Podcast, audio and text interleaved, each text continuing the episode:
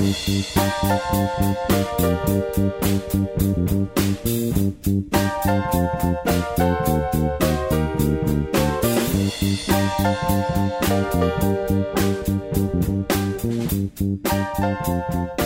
back to another episode of the Into the Night Minute.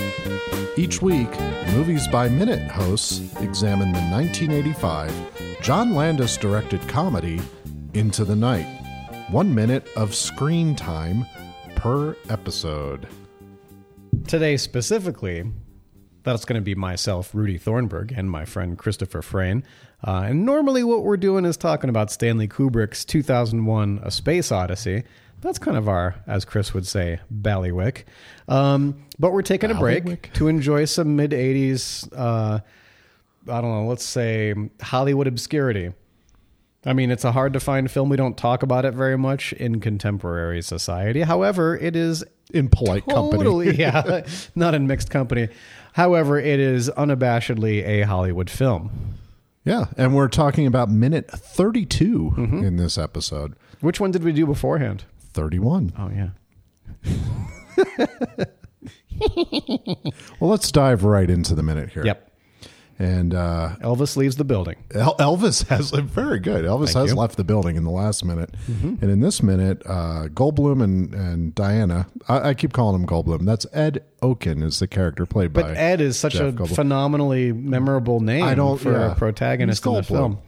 Yeah. Um, they are in the alley. They have just learned that Ed's car, the little beige Toyota, is gone. Mm-hmm. Yeah. it's been towed. Now they are trying to figure out what to do next. So Ed says He's out. he's out. First of all, he's out. Yeah, he's like, I'm calling a cab. I'll call you a cab too, blah, blah, blah. And what does she say? She responds with, This is Los Angeles. There aren't any taxis. Call in with your opinions on this because we have opinions about this. If you lived in Los Angeles in the 1980s, um, which I did not, but I would imagine there were taxis. Hollywood, three in the morning. Hollywood, three in the morning. can't be that Well, we don't know if, if is it that late. Didn't he leave in the middle of the night to go to the airport? And Right. we're already on like event number three with Right. Michelle Pfeiffer. Right. The chronology of this film, um, and I know that the amount of driving involved, They should call this movie The Longest Night. it really is. It, it, it must be December 21st Right. in the in the calendar of this. Although it still wouldn't matter if he got up at three. He he'd anyways. That's Yeah. a whole other issue. That's a different minute. Yeah, uh, that's another podcast. Yeah. But anyways, uh, I would imagine there would be taxis. It's not Albuquerque, Right. Where there It's also not 2019 where there aren't any taxis. Right.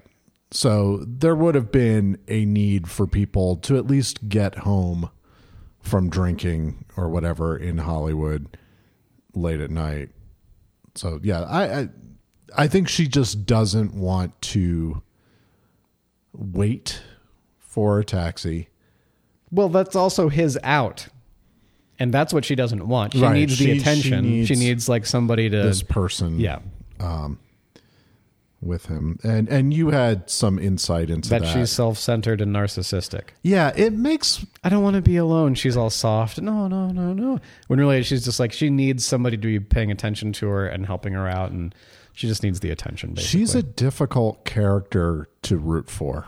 right, as is Jeff Goldblum, who doesn't I really root for him just as someone who's at the end when he's negotiating with the Persians. yeah. Then all of a sudden he becomes very interesting. He, he's James Bond at the yeah, end. Yeah, he's developed a personality all of a sudden.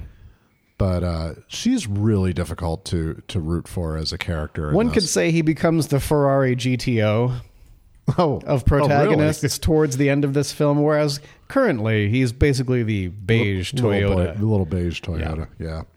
Um, actually, this whole type of movie where someone is reluctantly pulled into a series of escalating events beyond their control. Blind date. I don't see an app for that. I wonder what it was you said that triggered that.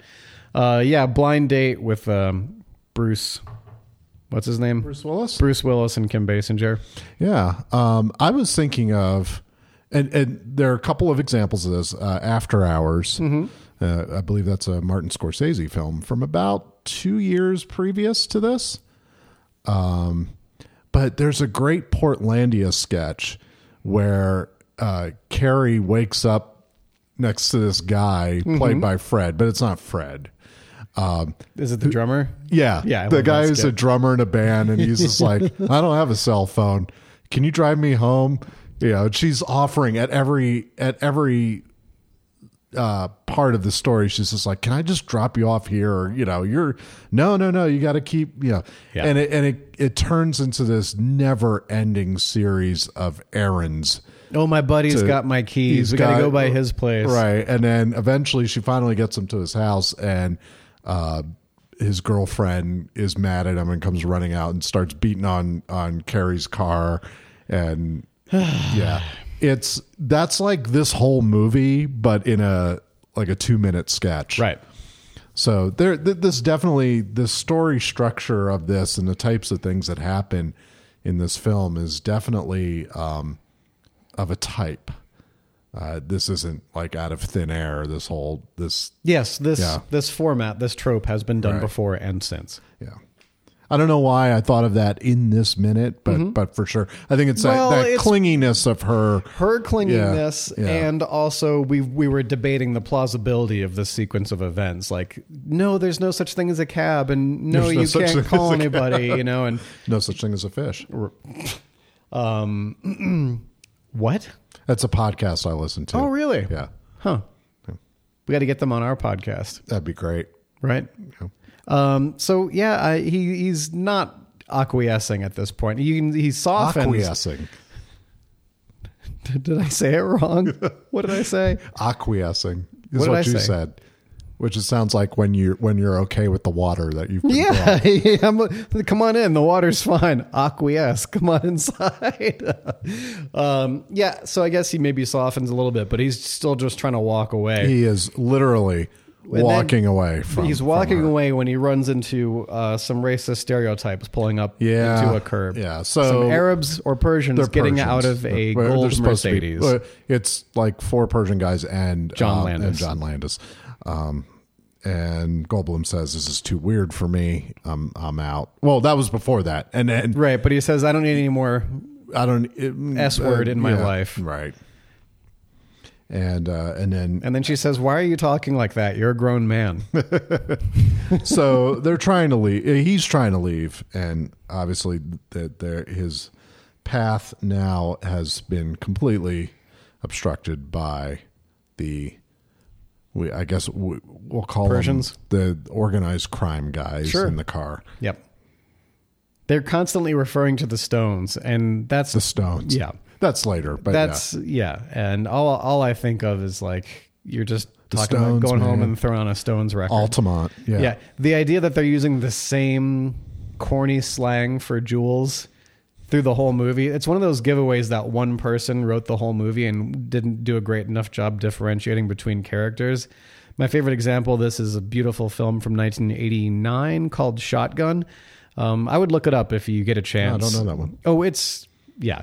Uh, it's uh, PM Productions. Uh, Murray was the one of the Dawn? pro- No. no, no, no, no, no. Um, it's a it's a ripoff of Lethal Weapon and Oh, that okay. that whole genre. I mean, mostly Lethal Weapon. There's a few other things in there, um, but uh, the the slang is so unnatural, and every character in the movie uses the same slang. Mm-hmm.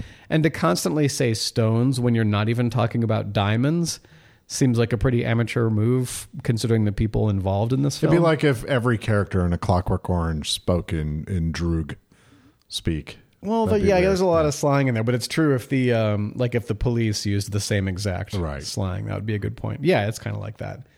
One thing I noticed about this uh, part of the minute when he sees the the, the Mercedes there uh, is we get some old fashioned danger slash intrigue music sting. It's not. It it sounds like it's from a '60s or no, it sounds like it's from a '70s cop show. Well, that would make it some of my favorite music then potentially. Yeah, I think it's like like the flute trilling Mm-hmm. and some bongos. Yeah. doom doom doom. Uh, the part that I don't really like about the ending of this minute, you know, uh,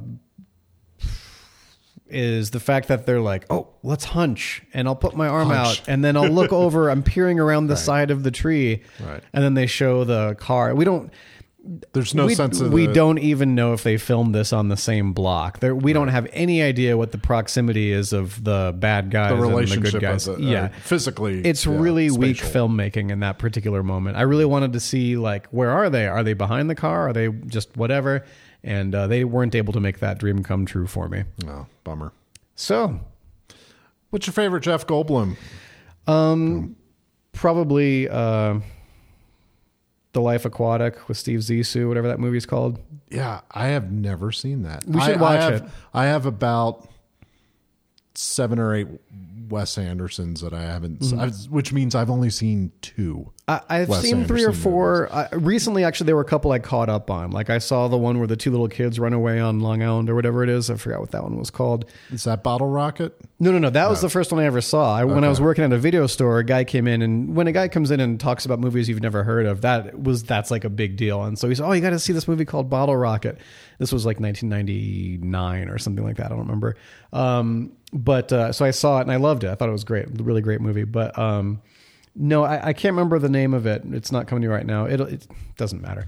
Um, but uh, yeah, I've seen a few. I haven't seen all of them. I, I wouldn't even say I'm a big Anderson head, you know, but um, I really like The Life Aquatic. Uh, the characters are all very compelling.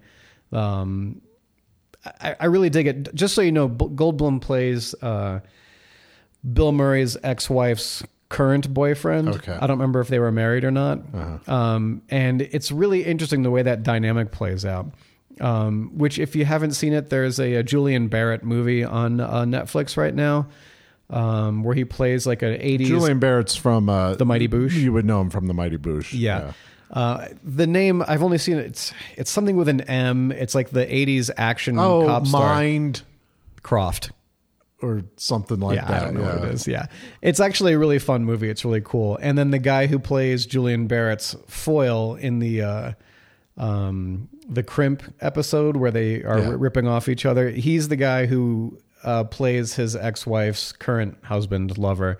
And it's done to hilarious, hilarious uh, ends in that film. Mindhorn. Mind Horn. That's it. Yeah. uh, go ahead and look up and watch Mindhorn on Netflix. It's all right. I remember watching it right You when saw it the came movie? out. Oh yeah. Oh, okay. Cool. I, I saw it right when it came out. It's like a low budget movie, but Oh, I yeah. really, really enjoyed it's it. It's in the it has the same style as like the Simon Pegg um and I'm I'm forgetting the filmmaker's name. The guy who did the the the Cornetto trilogy where it's like Shaun of the Dead, uh Hot Fuzz, Mm-hmm. Hot Fuzz. and what the something at the end of the world or whatever. I don't know. Edgar Wright. Yeah. Yeah, Edgar it's Wright. it's very much like like if it, it's in that style of an Edgar Wright movie, which a lot of British movies now look Mm-hmm. that they look and feel like an Edgar Wright movie, just not maybe up to the same um, standards. But uh, yeah, it was fun. I, I'm I Chris. I it didn't It's not a great movie, Right. but it is really fun, and it it leans heavily on you know some of the jokes that they know we already like from the people who perform in this movie. But when he when uh oh it's the dude's name doesn't matter when he they takes him in the takes him in the garage and he goes through this long allegory about how he um like reacquired the car from the old TV show and then like you know showed it love and care and brought it back to health. And then he's like, and then I bought this car. See, because I was talking about your wife there, because he has this beautiful shtick all lined up, but not the sophistication to uh, to deliver it without uh, being completely overt. My point is, in The Life Aquatic with Steve Zissou, uh, Goldblum has to like you know navigate this role of I know there are not is not only a history obviously, but still some lingering feelings or resentment, you know that you've got about your ex-wife Anjelica Huston, and but Goldblum has to like uh, navigate this conflict because he's um, Bill Murray is going to him for financing for a film because Goldblum's very very wealthy, and the, the, to to tread that line as an actor of like trying to maintain your dignity, like or you know lording that over the your wife's ex husband. Um, and you, it's, Yeah. there's a perfect parallel here between Mindhorn and this. But uh, yeah, so that's my favorite one. But there's a lot of them that I like. I did see The Fly in the theater, which is why I asked you what year did that come Wow. out. So I was like nine. That or- was like 87, I want to say. so maybe I was 10. I don't remember when it came out exactly. But my brother was like, oh, we got to go see this movie. And I just remember like Jeff, who's the female actress? It was, um, was it Geena Davis? yes. Geena Davis. Well, they were a couple, right? yeah. Um, so I remember taking still shots of that when I rewatched The Fly like five years ago because it was so funny for me to see Geena Davis in all this Cronenberg setting, and you know when like uh, he's blasting his head off with the shotgun at the end or whatever. Uh, seeing Geena Davis in that scene was really hilarious to me. I, I don't like Cronenberg. I don't think know. his films are is, uh, interesting. this is a whole other podcast. Yeah, like why- Cronenberg we've- v, v Verhoeven. Uh, Verhoeven. Yeah. So Chris and Chris and I have been talking about doing a Cronenberg versus Verhoeven uh, battle. Yes. Uh, via podcast. For years now. Yeah, it's ongoing. It's ongoing. we Um, but I remember watching Geena Davis and um, Jeff Goldblum having sex on a chair in the middle of The Fly, and my mom turning to me and saying, "I didn't know it was going to be like this." yeah. And I was like, "It That's puts me in an awkward position." Yeah. Yeah, yeah. Puts you in an awkward position. How about Geena Davis? um, I'll say this about Jeff Goldblum. The- This is probably our only chance because our minutes are going to get a lot denser from here on out. He has one of those, it seems like to me, he has like the perfect acting career. And I'm not saying that he's not talented or, or whatever, but he just, he, whoever his agent or management is, they do that perfect thing of like, he gets to do quirky projects that he obviously really enjoys. And then he gets to do other more serious things or or um, that where he's the the main role in it um, that also help his career as well. So he's not a character actor. No. but he's he, he uh, or not exclusively a character actor but he's he always is- playing Jeff Goldblum. but he's he always gets to be a- his thing. but he's always playing a variation on himself. Um, it's just magic, like that. He and he's been at it since the seventies. Uh, I believe one of the first films he was in was Annie Hall or Manhattan, one of one of the Yeah. early uh, Woody Allen films, and he's just been at it forever. And it's just such a like if I were to go into show business, that's the that's the career I would want Yeah. is is the Jeff Goldblum career. And I imagine when people go up to him on the street, they're not losing their minds because it's Jeff Goldblum. It's more like, "Hey, Jeff Goldblum." We know that you're a cool guy because Yeah. you were on Tim and Eric. Yeah, exactly. And he's on things like Tim and Eric or Portlandia or Yep. shows like that. Did you see the video where he reviews fan art? Like he's got a stack of like uh, portraits that people have sent was in that a him. Tim and Eric thing? Or, no, no, no. I don't remember. It was like it may as well be like Entertainment Weekly or something. I don't know who produced and published the video, but it's a good twelve minutes of him like look like pulling out these portraits that people have sent him and kind of reviewing them.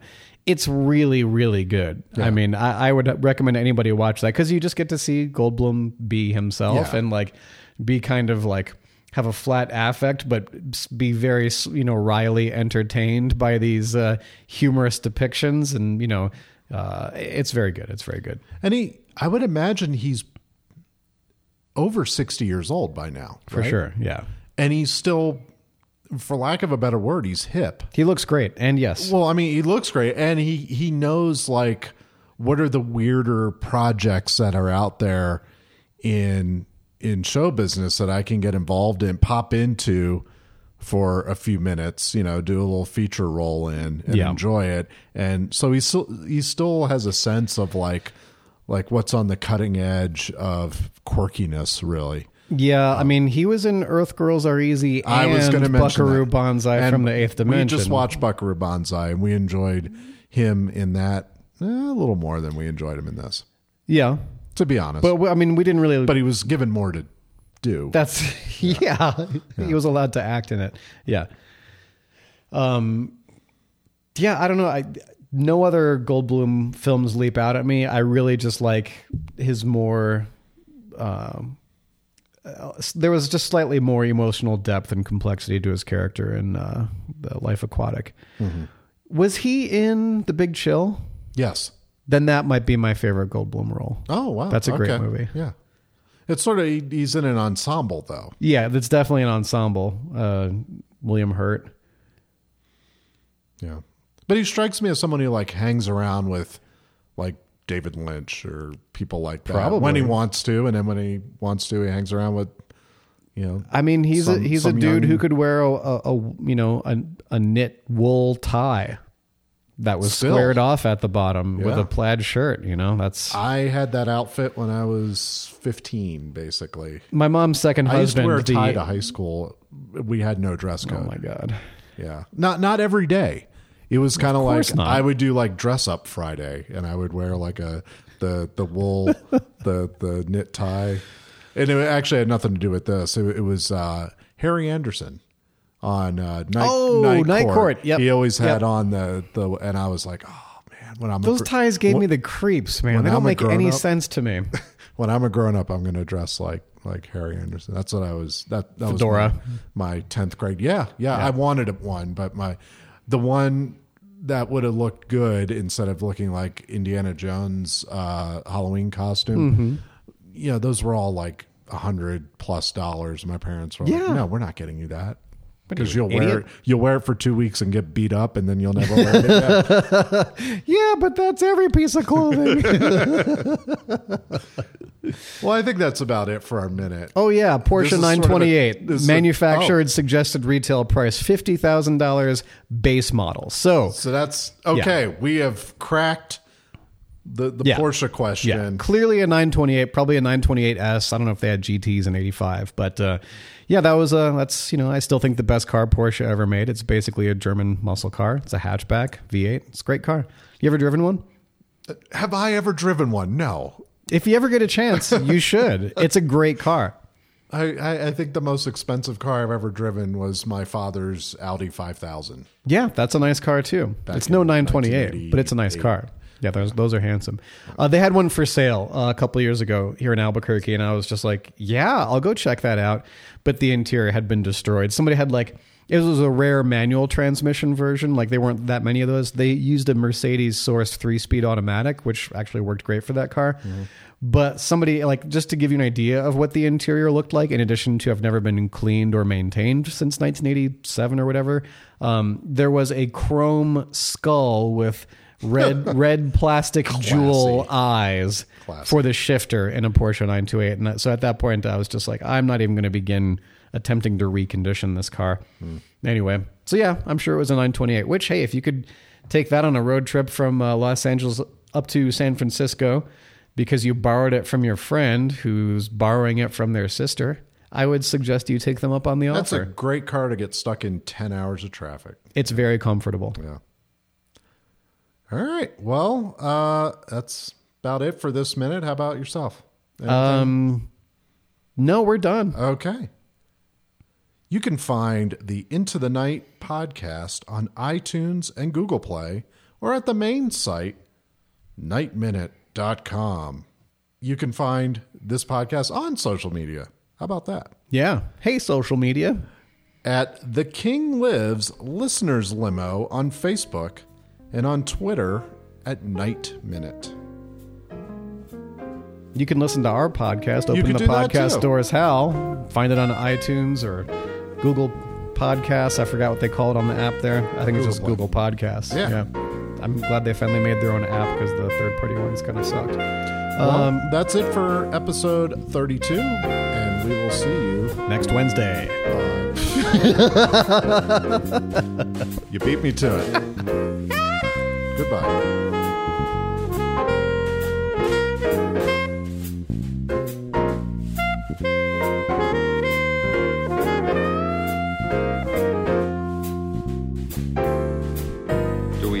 Or what? I'd say I fall in the or what category.